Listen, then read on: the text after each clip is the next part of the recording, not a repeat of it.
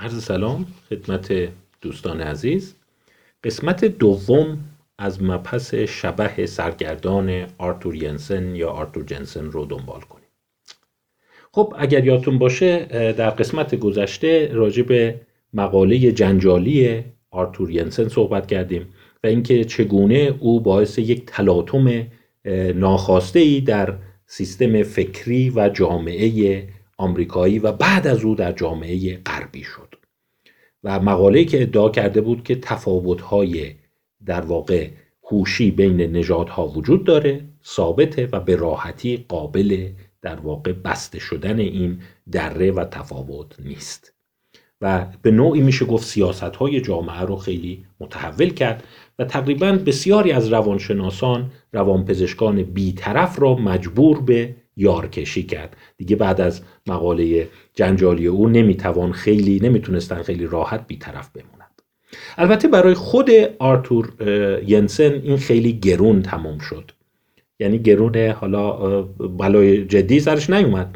ولی در یک مطالعه جالبی که به سال 2019 صورت گرفت. A Scientometric Analysis of Controversies in the Field of Intelligence Research.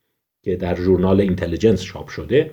این اومده صاحب نظران مختلف نظریات هوش و مرتبط با هوش و استعداد تحصیلی رو بررسی کرده و ببینه در اون میان کدامشون بیش از همه میشه گفت چالش برانگیز و به نوعی بدنام بودند. شما یک گراف می‌بینید یک شکل می‌بینید که در سمت راست در منتهای سمت راست اسم آرتور جنسن یا آرتور ینسن میدرخشه و در واقع می‌تونید با تفاوت نسبتا زیادی نسبت به بقیه فاصله داره. اینا فهرست اون آدمایی هستند که تو زمینه هوش استعداد تحصیلی قضیه ذاتی بودن انسان ها پژوهش کردند و می‌بینید که اونایی که بیش از همه بدنام بودند و مشکل ایجاد کردند. به نوعی میشه گفت آثارشون رو سوزوندن یه علیهشون تظاهرات کردن کتکشون زدن فوش بهشون دادن اجازه ندادن تو برنامه های تلویزیون بیاد. دانشجو علیهشون نمی‌دونم پلاکارد گرفتن اینا رو لیست کرده که شما می‌بینید آرتور ینسن بالاترین مقام رو داره. تقریبا بعضی جاها اصلا نوشته بودن اجازه ورود ندین. سخنرانیاشون میریختن. گروه های در واقع میشه گفت مخالف اونایی که مدعی بودن که این به نجات پرستی منجر میشه. بشریت نباید این بحث رو بکنه. درخواست اخراجش رو از دانشگاه داشتن اینا می‌بینید هست. حالا برای اینکه باز یه مقدار با بقیه اسمام آشنا بشید چند اسم دیگرش رو هم یه نگاه اجمالی بندازیم. ببینیم بعد از آرتور ینسن اون مشکل سازها کیا بودن. نفر دوم که یه مقدار فاصله داره ولی باز نسبت به بقیه فاصله زیادی داره ویلیام شاکلی هست. حالا شما ممکنه بپرسید این کیه؟ این روانشناس نیست. ویلیام شاکلی برنده جایزه نوبل در فیزیک هست یک فیزیکدانه. او تو زمینه ترانزیستورها و نیمه رسانه ها کار کرده. و به همین خاطر جز کاشفین اصلی مخترعین اصلی ترانزیستور هاست و در سال 1956 جایزه نوبل گرفت. ویلیام شاکلی حالا چرا جز بدنام ها اومده؟ برای اینکه او از اونایی بود که اصرار داشت که هوش ارسیست و در واقع بایستی لایه های کمهوش جامعه رو به نوعی عقیم کنیم یا جلوی زاد و ولد زیادشون رو بگیریم. و از توانایی خودش در رشته فیزیک استفاده کرده بود تعداد زیادی محفل درست کرده بود نمی‌دونم نامه های سرگشاده می نوشت گروه درست کرده بود که اصرار می‌کرد که ما باید مواظب باشیم. هوش قسمت زیادیش در ژن انسان هاست و انسان های در واقع میشه گفت کم هوشتر زاد و ولد بالایی دارن و این برای جامعه خطرناکه. حتی کار جنجالی دیگه که کرده بود جالبه بدونید رفته بود بانک اسپرم که بود حالا برای اونایی که می‌خواستند در واقع لقاح انجام بشه اینا اسپرم اهدا می‌کردن. اصرار داشت که فهرستی از فیزیکدانهای برجسته و برنده های جایزه نوبل جمع بکنه و اینا رو وادار بکنه تشویق بکنه که هی مرتب برن اسپرم اهدا کنن که در واقع فرزندانی که از اینا به دنیا میاد زیادتر بشن و جامعه به سمت نابغه پروری حرکت کنه. خودش هم میگن برای مدت های طولانی هر هفته می‌رفت و اسپرم دونیت می‌کرد. حالا می‌تونید حد بزنید که دیگه با همچین ذهن و همچین کاری که هی میرد اصرار داشت. حالا نمی‌دونم چند نفر فرزند او باشن تو جامعه آمریکا. اون اسپرما چند تاشون به بچه تبدیل شدن اینا رو دیگه نمی‌دونم. ولی هرچی هست می‌تونیم بفهمیم چرا اینقدر جنجال به پا کرد. نفر سوم آیزنکه آره آیزنک هم افکار شبیه آرتور ینسن داشت و به همین دلیل در این لیست می‌بینید در اون بالاها قرار گرفته. نفر چهارم را اگر بخوایم بدونید کی است چارلز موری هست. چارلز موری هم نویسنده اون کتاب موری و هرنشتاین. این کتاب یا هرنستاین اون کتاب مشهور بل کرو هست که یه مقدار بیشتر راجع به او صحبت خواهیم کرد. یا فیلیپ راشتون. فیلیپ راشتون هم باز نفر بعد هست که در اصل یک روانشناس کانادایی است که کتابی داره به نام Race Evolution and Behavior. نژاد تکامل و رفتار. و نکته که هست در مورد شاید فیلیپ راشتون مسئله باشه اون قضیه که داشت این یک دید نژادی مطرح کرد حالا به این خواهیم رسید که در واقع نژادهای بشر تفاوت‌های واضح شخصیتی و هوشی دارند و او معتقد بود که نژاد آسیایی باهوشترین نژاده. و در واقع آسیای جنوب شرقی ها آسیایی که میگم منظورم آسیای جنوب شرقیه نه خاور میانه اونایی که اون در واقع چشم بادومیا. اونا بالاترین نژاد بشر هستند اونا از همه خوششون بیشتره. اونا معمولا سخت کوشند خیلی انضباط بالا دارند و اینها ژنتیکی است مهار جنسیشون خیلی بالاست. و برای همینه که خیلی درگیر فسق و فجور و نمی‌دونم لذت طلبی نمیشن. مغزهاشون بزرگه و خیلی قدرت بالای سازماندهی دارن. در وسط سفید پوستان و اروپایی ها قرار گرفتن و در پایین ترین رقم در واقع آمریکای جنوبی ها هیسپانیک ها و سیاهپوستان هستند. و خاور میانه ها و اون منطقه ما هم تقریبا معادل سیاهپوستا حساب می شده تو نظامش. آره این ممکن ادعا کنید خیلی ادعاهای نجات پرستیه ولی چون یک آکادمیسیان بود و این رو در قالب میشه گفت در واقع کارهای علمی منتشر کرده بود خب کارش خیلی محدود نشده بود و نتونسته بودن کارش کنن. نفر بعد هم هلموت نیبرگ هست یا نیبری این هم یکی از افرادی است که اون معتقد بود که در واقع نوردیک ها اون منطقه اسکاندیناوی این همه تونستن یک سرزمین آباد و آرومی داشته باشن صرفا برای هوش بالاشون است باز افراد دیگه جیمز واتسون هست اون کاشف دی ای که او هم افکار میشه گفت مسئله سرشتی بودن هوش رو داشت مایکل لوین و چند نفر دیگه که این اسلاید حالا ما به اسامی اینها زیاد تکرار خواهیم کرد. خب این بحثا بالا گرفت. آرتور ینسن مطرح کرد یه سری از آکادمیسیان ها دانشگاهی ها بهش مخ... باش مخالفت کردند ولی یک جریان پررنگی پشتش را افتاد. و در واقع این جریان این صحبت رو کردند. که گفتن ببین آرتور ینسن خوشتون بیاد نیاد. هر چقدر حس کنید که این آزار دهنده است آخه نمیشه که ولی حرف علمی زده.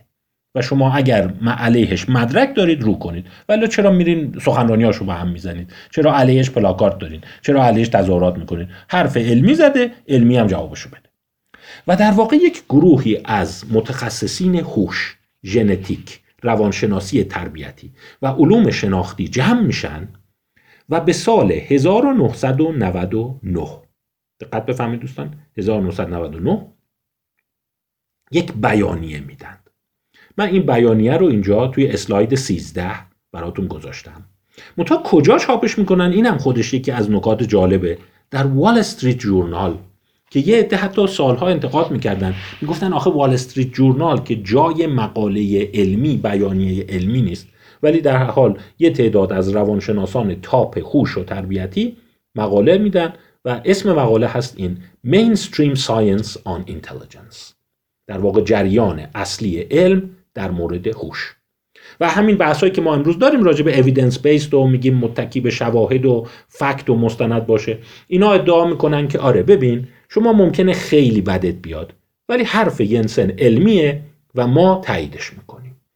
و توی این بیانیهشون تقریبا 25 بند رو یادآوری می‌کنن و به جامعه میگن علم. تا الان اینا رو ثابت کرده.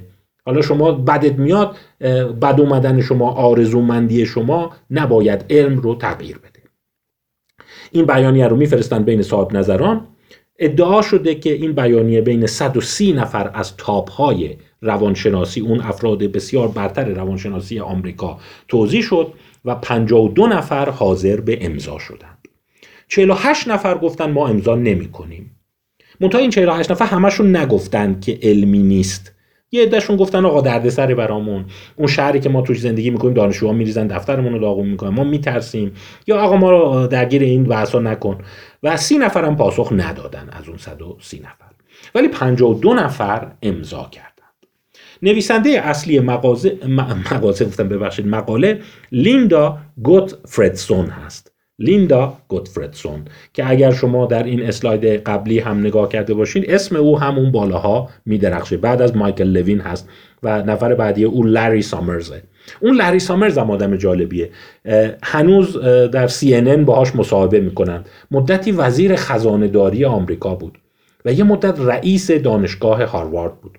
منتها حالا لری سامرز چرا اونجا قرار گرفته؟ برای اینکه در یک مسابقه مطبوعاتی ازش می‌پرسن که چرا در رشته های ریاضیات فیزیک و در واقع مهندسی تعداد پی اچ دی های خانم کم هست و بیشتر اینا آقایونن. ولی در زمینه علوم انسانی، موسیقی، پزشکی، علوم زیستی در واقع تاریخ و مسائل دیگه خانم ها تقریبا برابر آقایون PhD می‌گیرن. به خصوص چرا توی ریاضی مهندسی و فیزیک. فیزیک هسته ای فیزیک نجوم خانم ها PhD شون کمه. راست میگه تقریبا 10 15 درصد هستن. در صورتی که جای دیگه 50 50 و لری سامرز برمیگرده میگه که خب استعداد و هوش ریاضی در مردها بیشتره و در اون منتها الیه هوش فیزیک و ریاضی آقایون میدرخشن به خاطر همین حرف او رو مجبور می‌کنن از ریاست دانشگاه هاروارد استعفا بده. برای اینکه این حرف خیلی جنسیت گرایانه ای بود که خب خانوما ریاضی نمی‌فهمن خیلی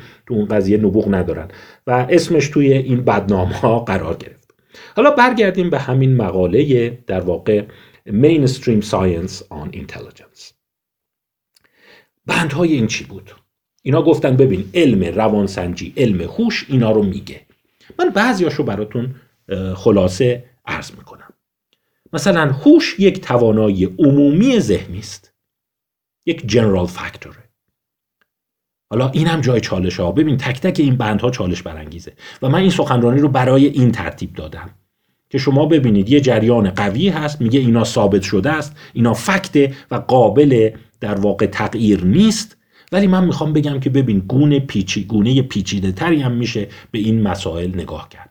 منتها این مسائل اینقدر بنیادینه اینقدر پر اهمیته که شما نمی‌توانی خودت رو از اون رها کنی. حالا تو چند اسلاید بعد خواهید دید چرا. نمی‌تونی بگی آقا به ما مربوط نیست. حالا ما که رشتهمون نیست. اگر شما یک فرد اهل مطالعه هستی رشتت فلسفه است علوم انسانی جامعه شناسی بالاخره باید شبه سرگردان آرتور جنسن رو باش مواجه بشی.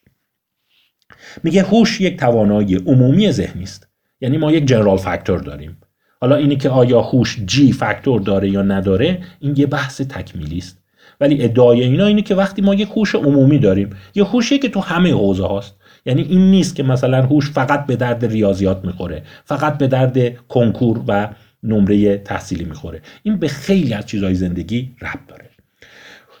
بند دوم هوش را می‌توان اندازه گیری کرد و تست های اون نسبتا دقیقند. این ادعای این مقاله است. این مقاله مانیفست در واقع هوش در انتهای قرن بیستم هست.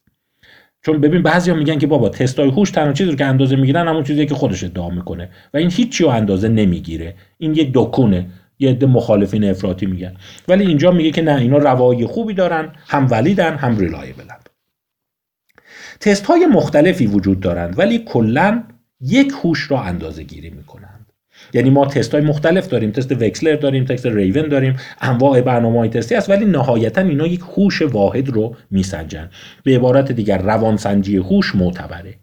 در صورتی که اینو بهتون بگم الان یه سری مخالفان ها مخالفان میشه گفت بسیار cutting edge ی وجود دارن که معتقدن نه تست هوش هیچ جا اندازه گیری نمی‌کنه و اینا بیشتر یک استعداد خاص رو میسنجه که خیلی هم ربط نداره.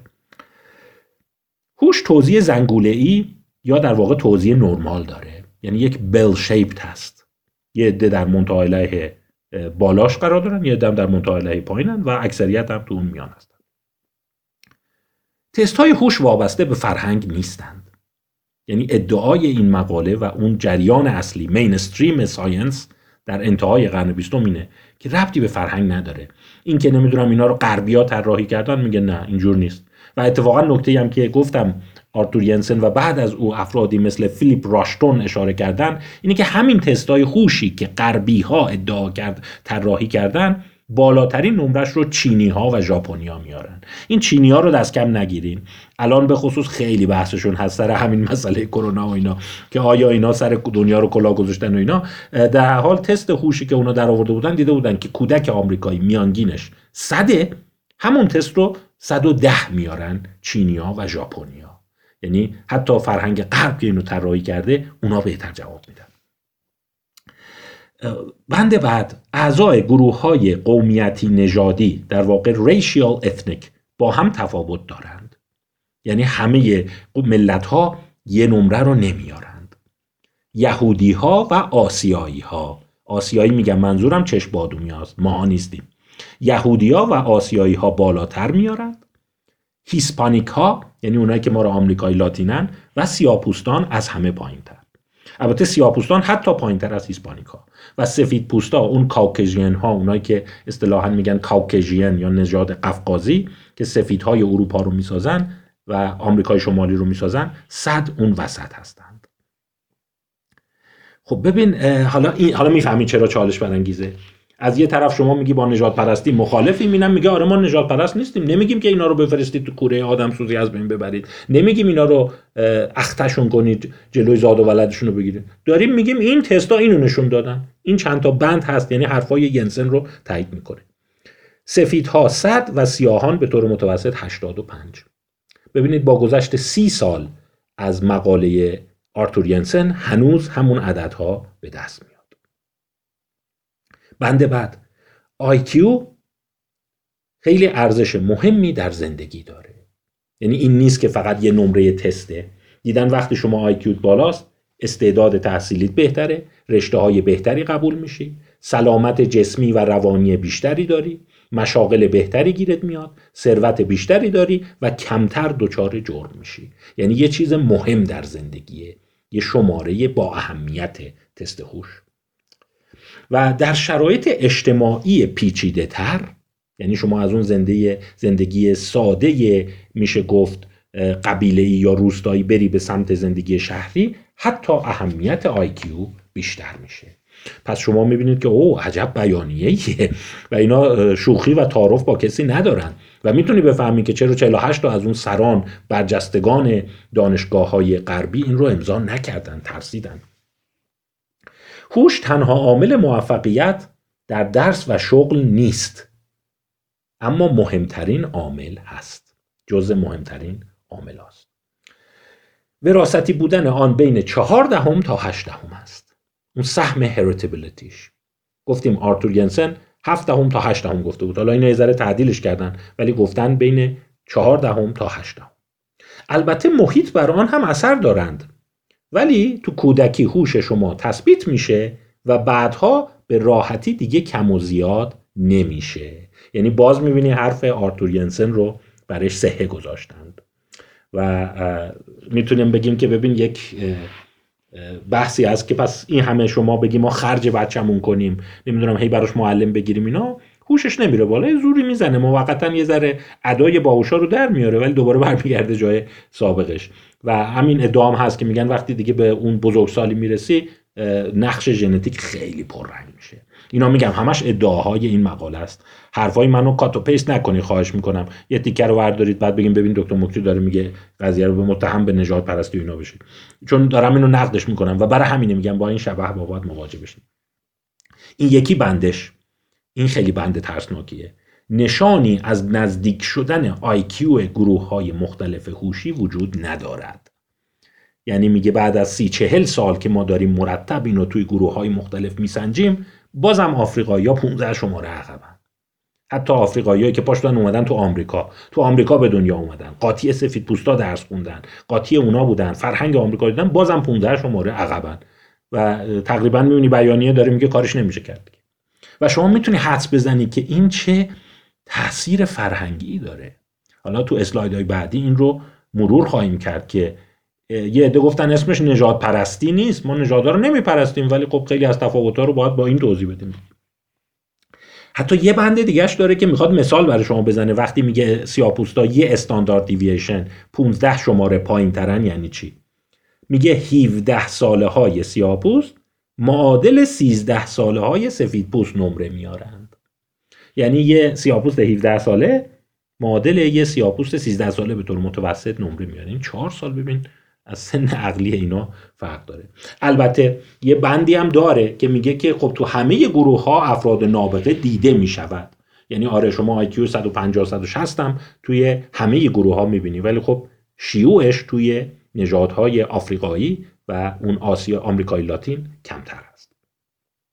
چند بند دیگه داره که ذره سعی می‌کنه ملایمش کنه. از این مدلی که خب حالا خیلی ناراحت نشید و اینا و گفته که ما هیچ سیاست خاص نژادی رو در واقع پیشنهاد نمی کنیم فقط اومدیم فکت دادیم. حالا اینی که اینا باید مدارسشون از هم جدا بشه. نمی‌دونم بعضی مشاغل فقط خاص سفید پوستا بشه و اینا رو اصلا. تایید نمی کنیم ولی داریم میگیم که اینه. اینجور واقعیت اینه دیگه. اینجوریه دیگه. حالا اینجوری شده امور جهان. حالا شما می‌خوایم شما روش فکر کنید. اه می‌بینید و این به نظر میاد که با وجود اینی که یه ذره آخر مقاله سعی می‌کنن تعدیلش کنن یه ذره تلطیفش کنن از این شبه نمیشه فرار کرد. امضا کننده های بزرگی توش هستند. توماس بوچارد حالا بیشتر با اسم او آشنا شد. ریموند کاتل معروف دوستانی که تو روانشناسی رشد روانشناسی کودک تست هوش هستند با اسم ریموند کاتل آشنا هستند. البته او رو با اون کاتل مکین کاتل اشتباه نکنید. داگلس دترمان فردی است که در مورد نوابغ کار کرده. هانس آیزنک جزء امضا کننده هاست. آیزنک که می‌دونید تقریبا تا زمان زنده بودنش میشه گفت most cited روانشناس زنده جهان بود. یعنی بیشترین ارجاب مقالاتش بود. آرتور ینسن ریچارد لین. ریچارد لین هم حالا با اسم او بیشتر آشنا خواهیم شد.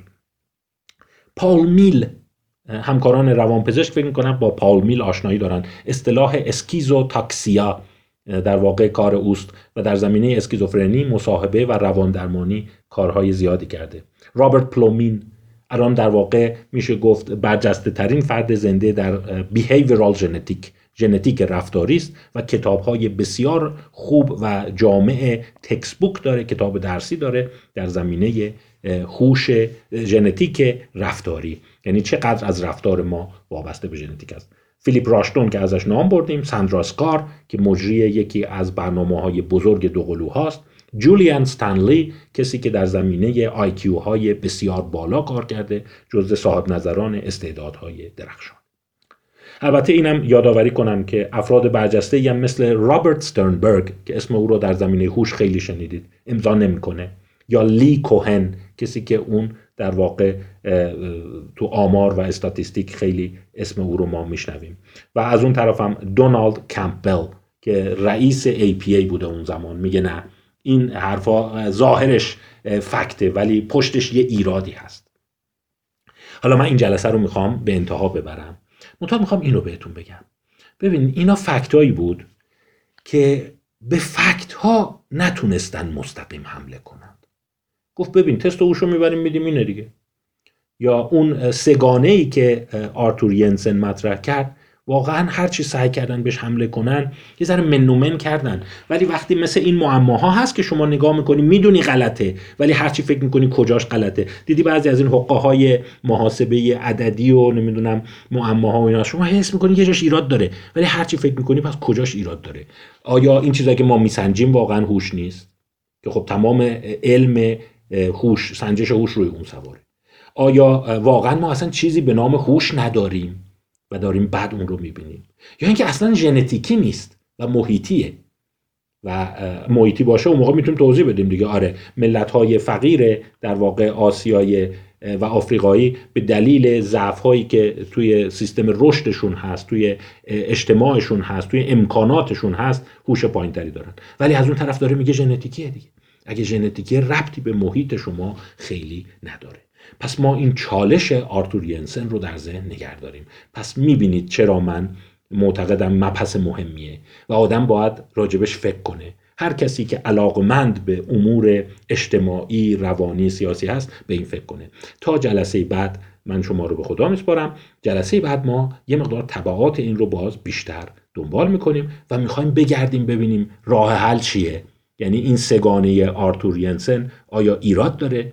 آیا نداره؟ اگر ایراد داره ایرادش تو کجاست؟ و مطمئنم که اگه بهش عمیق فکر کنید تحولاتی در نگرش شما به مقوله انسان ذات و بسیاری از کتگوری هایی که ما در روانشناسی و روانپزشکی داریم ایجاد خواهد شد. خدا نگهدار.